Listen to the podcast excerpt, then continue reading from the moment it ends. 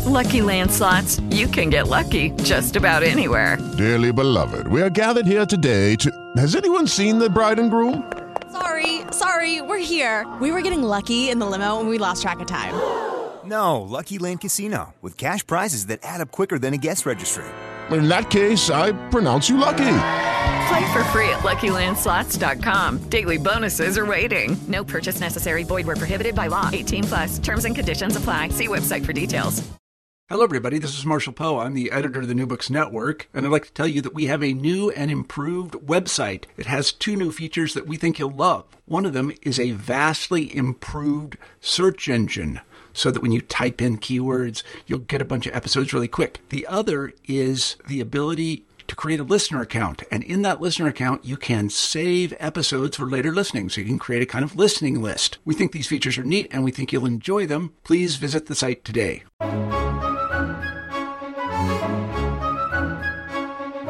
Hello, everyone, and welcome back to New Books in Christian Studies. I'm Crawford Gribben, host of the channel. Today, we're going to be talking to Brian Stanley. Brian is Professor of World Christianity at the University of Edinburgh, and we're going to be talking to Brian about his new book, Christianity in the 20th Century, which has been published by Princeton University. Uh, Brian, welcome to the show. Thank you very much. Hello, everybody. Thanks for your time this morning, Brian. Uh, can you tell us a little bit about yourself, your situation at Edinburgh, the kinds of things you've been working on in the past leading up to this book?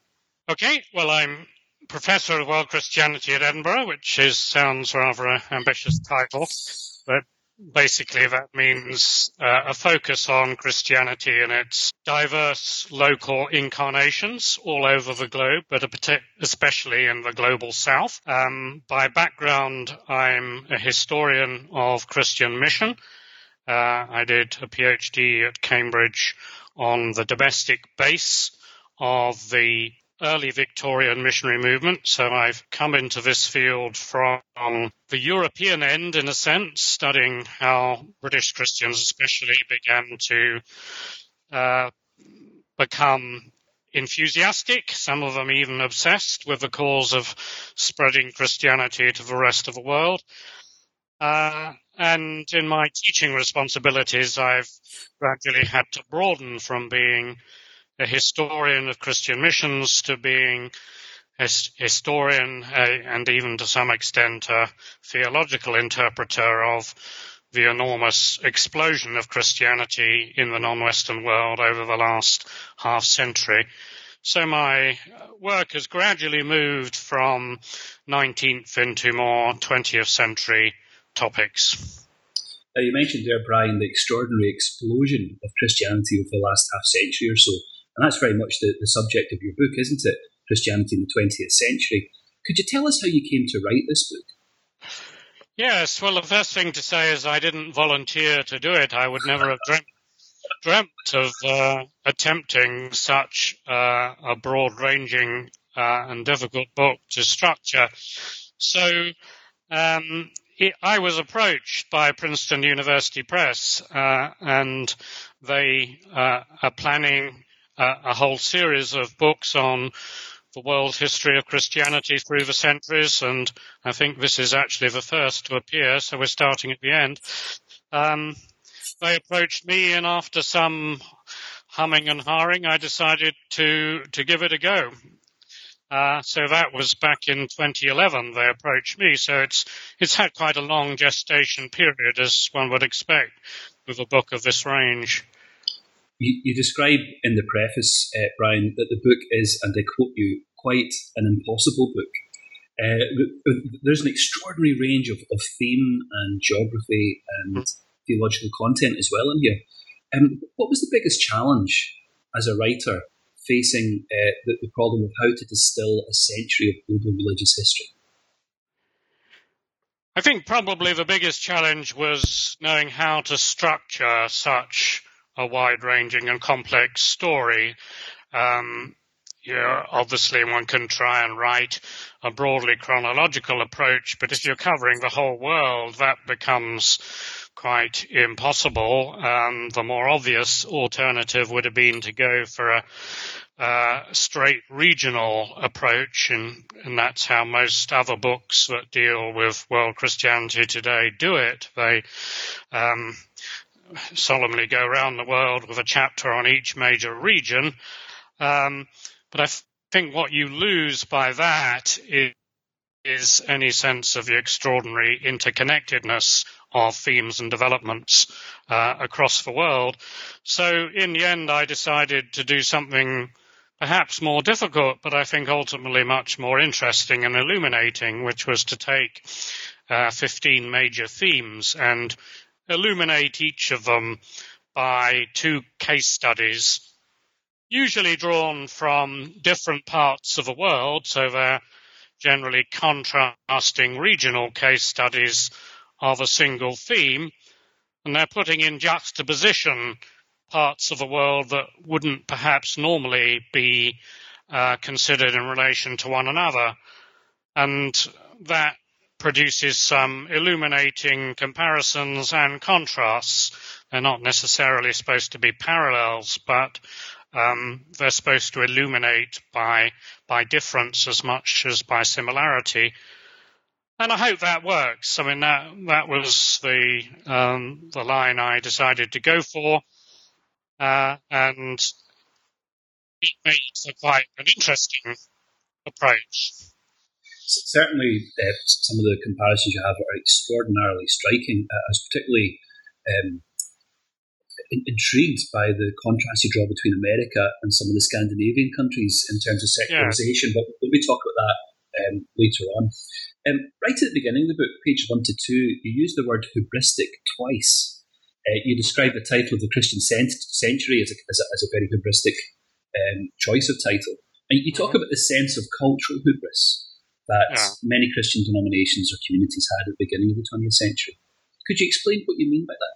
Well, I think in both Protestant and Catholic circles, but perhaps particularly Protestant, uh, around the first decade of the 20th century, there was uh, a fusion of the general Western sense of progress, modernization, um, the evolution of the world into what was thought to be a modern Western pattern, a fusion between that and the Christian imperative to bring the gospel to the world.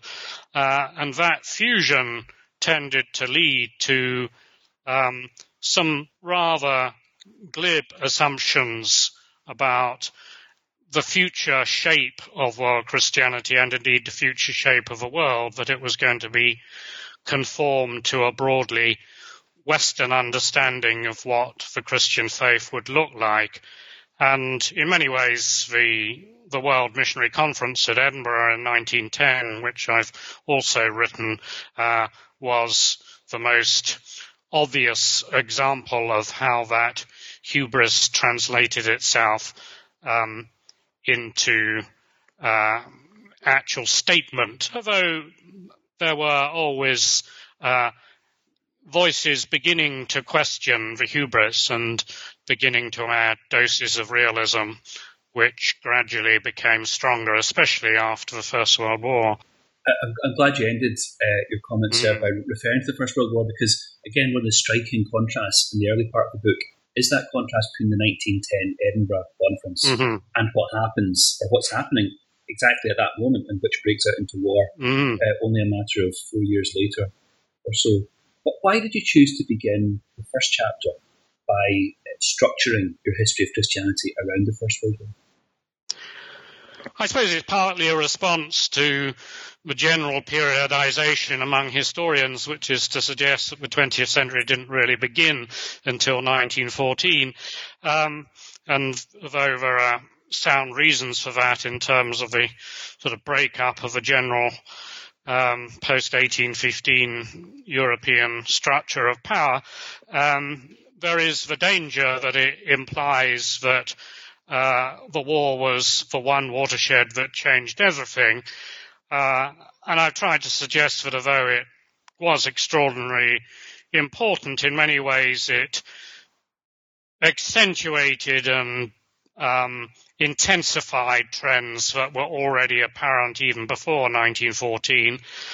Um, I mean, one other reason for beginning then is that increasingly historians are emphasizing that the First World War was not just a European conflict. It had enormous implications for Africa, for the Middle East, uh, for South Asia. Uh, it really was a world war, um, and indeed for Australasia as well, with the enormous role of uh, Australian and New Zealand troops. So uh, I, I think it, it, was the obvious place to begin, but I've tried to pull back from saying that it was it was the one watershed that changed everything. Sure, sure. Uh, and alongside that very international scope to the opening chapter, you also have a very strong emphasis on the importance of regionalisms and nationalisms in, yes. the, in the formation of the century. Could you talk us through some of the themes that you thought were important in that regard? I mean, nationalism has obviously been a major uh, theme of historical work, both on the 19th and the 20th century, um, but not so often in explicit, explicit relation to Christianity. Um, so, one of the things I was trying to do was to show the variety of ways in which Christianity and emerging nationalism came into uneasy relationship or sometimes what seemed like quite a, a happy symbiosis.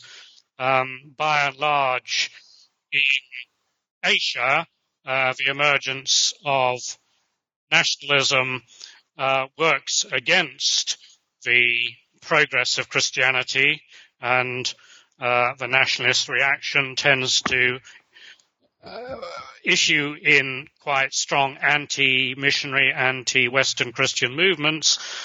But the the one exception to that was the one I chose in chapter two when I looked at Korea, where Christianity actually forms quite uh, an effective and powerful fusion with Korean nationalism in opposition to Asian colonialism, that is Japanese colonialism. Uh, then I put that in, in juxtaposition with Poland, which is uh, an extraordinary example of a very deep fusion between uh, a European nationalism and Catholic identity, and the way in which that sustained uh, Polish spirits during uh, the very dark days, both of the Second World War and then of communist rule one of the very striking statements you make in these early chapters is that the Bible ceased to be a European book. Yeah. Could you talk us through what you're gesturing towards in that kind of commentary? One of the most important trends in the 20th century is the tremendous proliferation of Bible translation, something that scholars of Christian missions are well aware of, but perhaps uh, wider scholars of non-European cultures tend not to take so much notice of. The increasing availability of the Bible and perhaps especially the Old Testament in a whole host of vernacular languages uh, opens up a whole new vista for non-European peoples. Um, you know, the Old Testament is in part a story of how one particular people uh, are elected by God and how that uh, election to a wider purpose uh, sustains them during uh, experiences of slavery, oppression, and exile. And those themes uh, proved extraordinarily resonant for many African and to some extent Asian Christians um, during the later years of colonialism. And so out of that um, interplay between the availability of the scriptures in their own language uh, and the actual political situation they were facing came new forms of theology, new forms of Christian interpretation. Uh, people began to draw parallels between uh, the status of Israel in uh, the Old Testament and the status of their own nation under British rule, for example. So, as uh, as Christian theology and experience begins to proliferate and becomes appropriated in an increasing number of very distinct cultures, how can we think about the big secularization narrative that sociologists and some historians have proposed as the controlling narrative of 20th century uh, Christianity. Yes, well, one of the uh, reasons for giving that theme quite a lot of prominence in the book is that most of the literature on secularization is still framed within a European and North American um, casing. There is still remarkably little consideration of what happens to that narrative when you put it in, in a global context. Um, so most scholars of world Christianity would tend to say, well, the narrative begins to dissolve altogether, um, that the uh, the dominant trend of the 20th century is the growing significance and diffusion of Christianity and its growing impact on political and social structures rather than the reverse, as most um, uh, sociologists looking at the European narrative would tend to say. On the other hand, um, I was also wanting to suggest that there may be certain parallels emerging in certain parts of the world where um, where you have a dominant Christian tradition uh, that had something like monopolistic status in close association with a state, as for example in some of the South Sea Islands, then you can begin to see, if not secularization, at least the breakdown of those religious monopolies as different forms of Christianity and to some extent different forms of religion then begin to assail that monopolistic status. Uh, and I also wanted to um, draw attention to some parts of Europe that seem to have been largely marginalized in the narrative on secularization, notably Scandinavia, uh, where the trend is uh, rather contrary to that uh, written about in uh, much of Western, much of the rest, most of the rest of Western Europe, for example. Well, in, in that chapter where you compare the United mm. States and Scandinavia, you, you, contrast the familiar mantra of believing without belonging with a, mm. a, a new kind of phenomenon that you identify, uh, which you call belonging without believing. Yeah. Could, could you talk us through that distinction?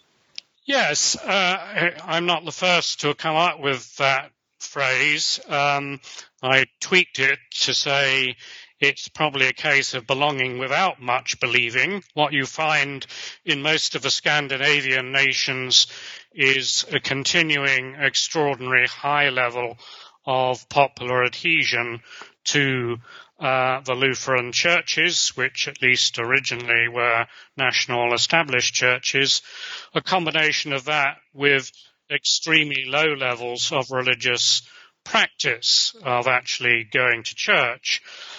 It contrasts, for example, with the UK, uh, where uh, you know you actually have higher levels of uh, religious uh, adherence um, in terms of actual attendance, but uh, a much uh, much attenuated role for the for the Church of England, for example. So uh, Scandinavia is an interesting example of how, um, in a certain form of modern secular social welfare society, um, the historic church has become sort of assimilated to that um, social welfare model. It, people are very happy to see a continuing role for the church, but it's it's become quite a humanized, secularized sort of role. You argue that churches have more to fear from cultural than from political varieties of the secular, page 101. Mm. What, what do you mean by that? I think to begin with, the political varieties, um, you know, although the 20th century sees long and often very difficult battles between the church and oppressive states and overtly secular political movements in Soviet Russia, in China, of a different kind in France with the strong forces of anti-clericalism. Uh, the overall narrative seems to be that uh, those uh, political forms of opposition had comparatively little impact on the actual structure of believing. What seems to have been much more erosive of popular faith are the movements going on underneath the surface that Christians may not be particularly aware of, may not be particularly alert to. And so the, the cultural uh, undermining of Christian assumptions by uh, more implicit forms of secularity uh, I, I, think have had much more to do with the decline of faith in much of the Western world than with than have the overtly political campaigns. Interesting, interesting. Uh, you, are very keen to break down the binary between a religious society and a secular society, and you use the case study of the United States to argue that societies mm. Can be both deeply religious and profoundly secular at the same time. Yeah. What, what, what are you thinking of when you make that kind of statement? Well, I think the United States is very interesting. I mean, for one thing, it's a whole series of religious cultures. It's not simply one religious culture. And the, the religious culture of the um, eastern seaboard states is much closer to that of Western Europe, whereas the religious culture of the Midwest um, is very different to that much more obviously Christian. And again, the religious culture of the American South still has its own distinctiveness. Um, so although uh, you, you, you find in the United States levels of religious observance and attendance that are, uh, strike a European as very high, um, you also have you know, a, a, much more absolute insistence that uh, religion should be kept out of the public business of the state, um, even though paradoxically, when Europeans look at American politics, they seem seem to see religion everywhere. So that, there are all sorts of paradoxes there. You mentioned there that uh, we should think of American religion as a series of, of religious mm-hmm. communities rather than one as, uh, as one monolith. Um, and in your chapter on ecumenism and division, you emphasise both the trend in the 20th century to see denominations come together, but also to divide.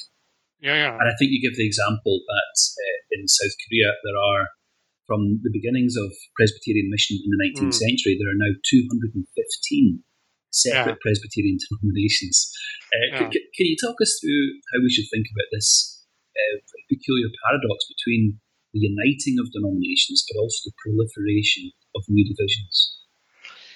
Yes, um, the you know, the story of the ecumenical movement was originally very much a Western story, and as it spread to other parts of the world, like India and China, um, it was uh, to a fair extent driven by uh, European concerns, so that you know, there were some criticisms in India, for example, that the attempt to form a Church of South India was working out on Indian soil uh, Western and particularly British hang-ups about how Episcopal and non-Episcopal churches could relate. So although there are some really significant and important church unions that take place in the 20th century, I think in the global view and over the long term, what strikes me is the extraordinary diversification of forms of Christianity, um, not least through the emergence of a host of new Pentecostal or charismatic denominations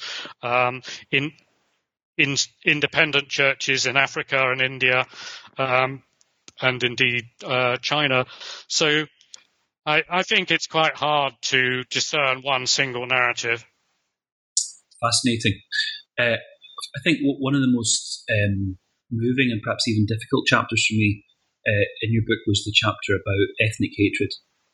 And yes. you, you, you, reconstruct both uh, the cultures of the Third Reich and also uh, the events of the Rwandan genocide to, mm. to, to, make some, I think, quite disturbing points about uh, the, the, denominations or the church's assimilation into political power.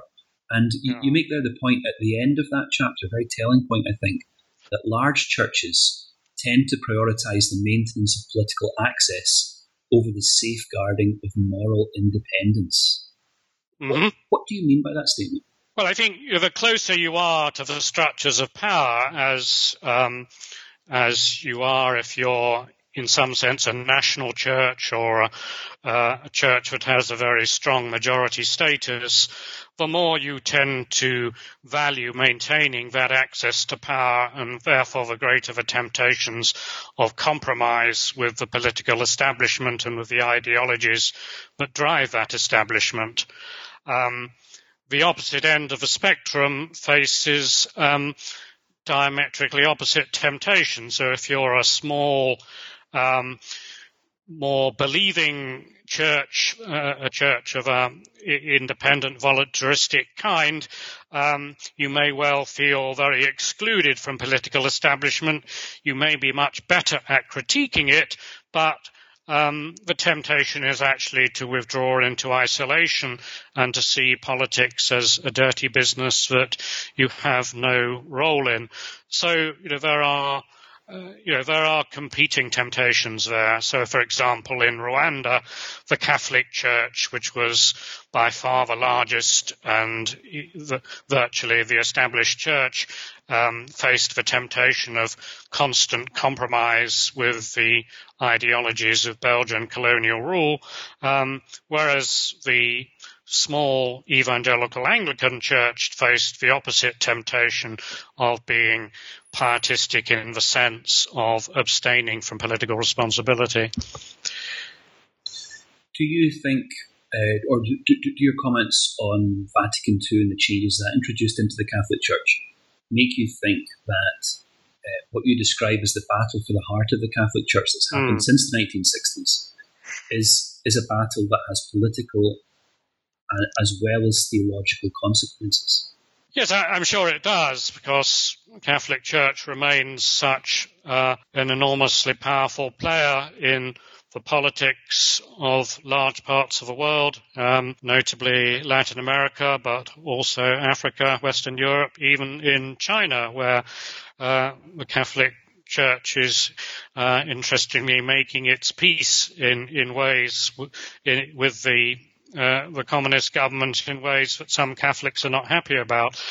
Um, so Vatican II, um, I see as uh, a sort of watershed moment, but one where the options were very much open, and it tends to be viewed retrospectively by liberal Catholics as this was when reactionary uh, uh, Tridentine or um, uh, Vatican I Catholicism died. Well, in fact, it didn't. I think it uh, it began to go onto the defensive and gradually lost the battles. But I think if you look at the Vatican II decrees, they're they're such an ambiguous mixture of decrees pointing in different directions that the battle was was open for whoever.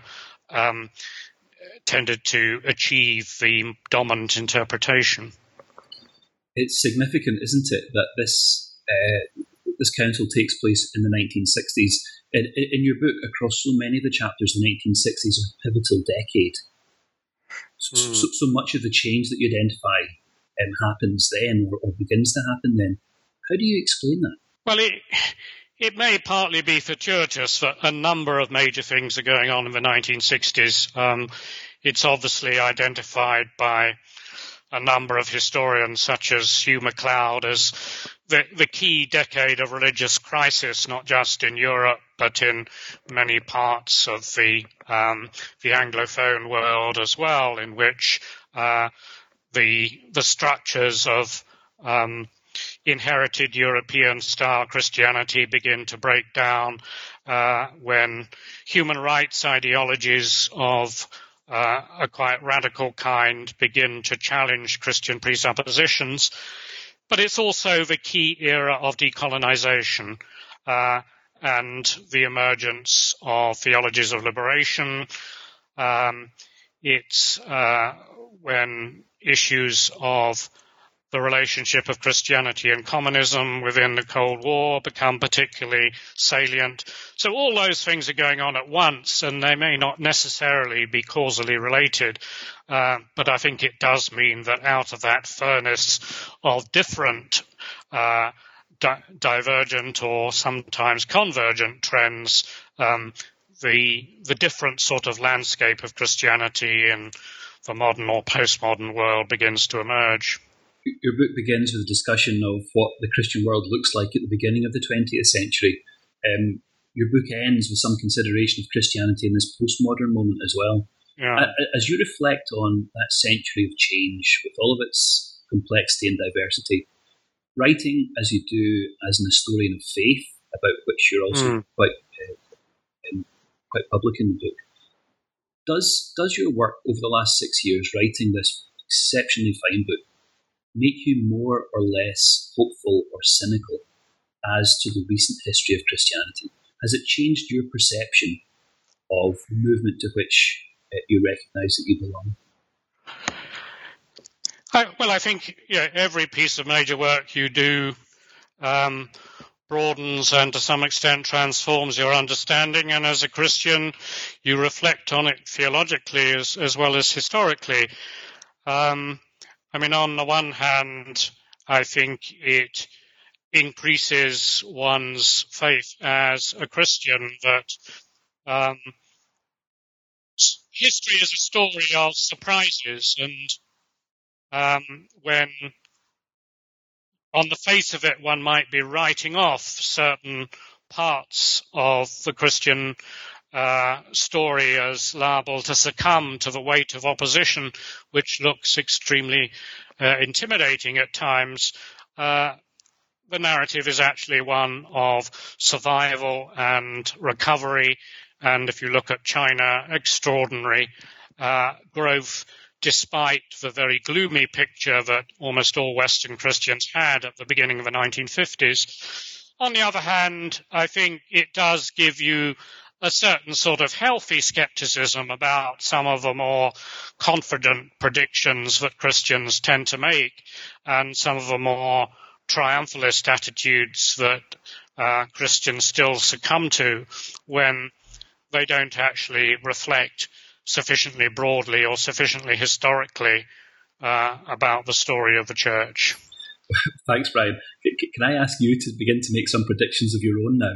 If you were going to write the next installment in this history, Christianity in the 21st century, what would that story be about? Well, I think the first thing to say is I certainly won't be doing that. I think I've, uh, I shall stick with what I've done. Um, yeah, my standard answer is always to say the future is not my period. Um, I'm a historian, and because uh, my work on modern Christian history suggests that most predictions made at the beginning of the 20th century prove spectacularly wrong. I'm very cautious about making predictions for the future. Um, I mean, I think just as one might say um, that it was wrong to write off the uh, the story of Christianity in much of Asia particularly China at the beginning, uh, at the middle of the 20th century. So I might say, well, um, the current tendency to write off any future for Christianity in Western Europe or in much of North America um, ought to be resisted. Uh, there is no necessary reason why rates of decline should uh, continue infinitely.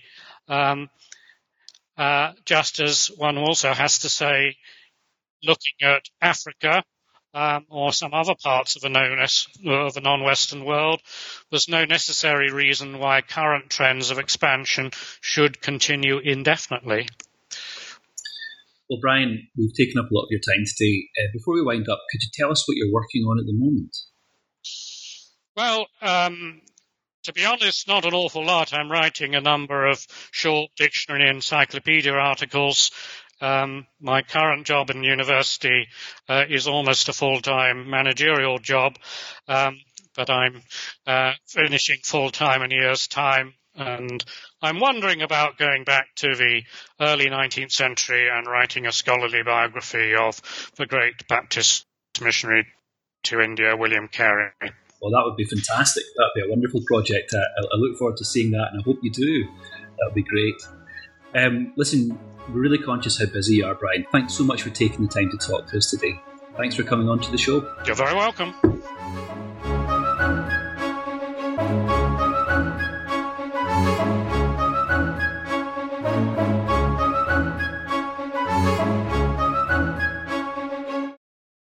With the Lucky Land slots, you can get lucky just about anywhere.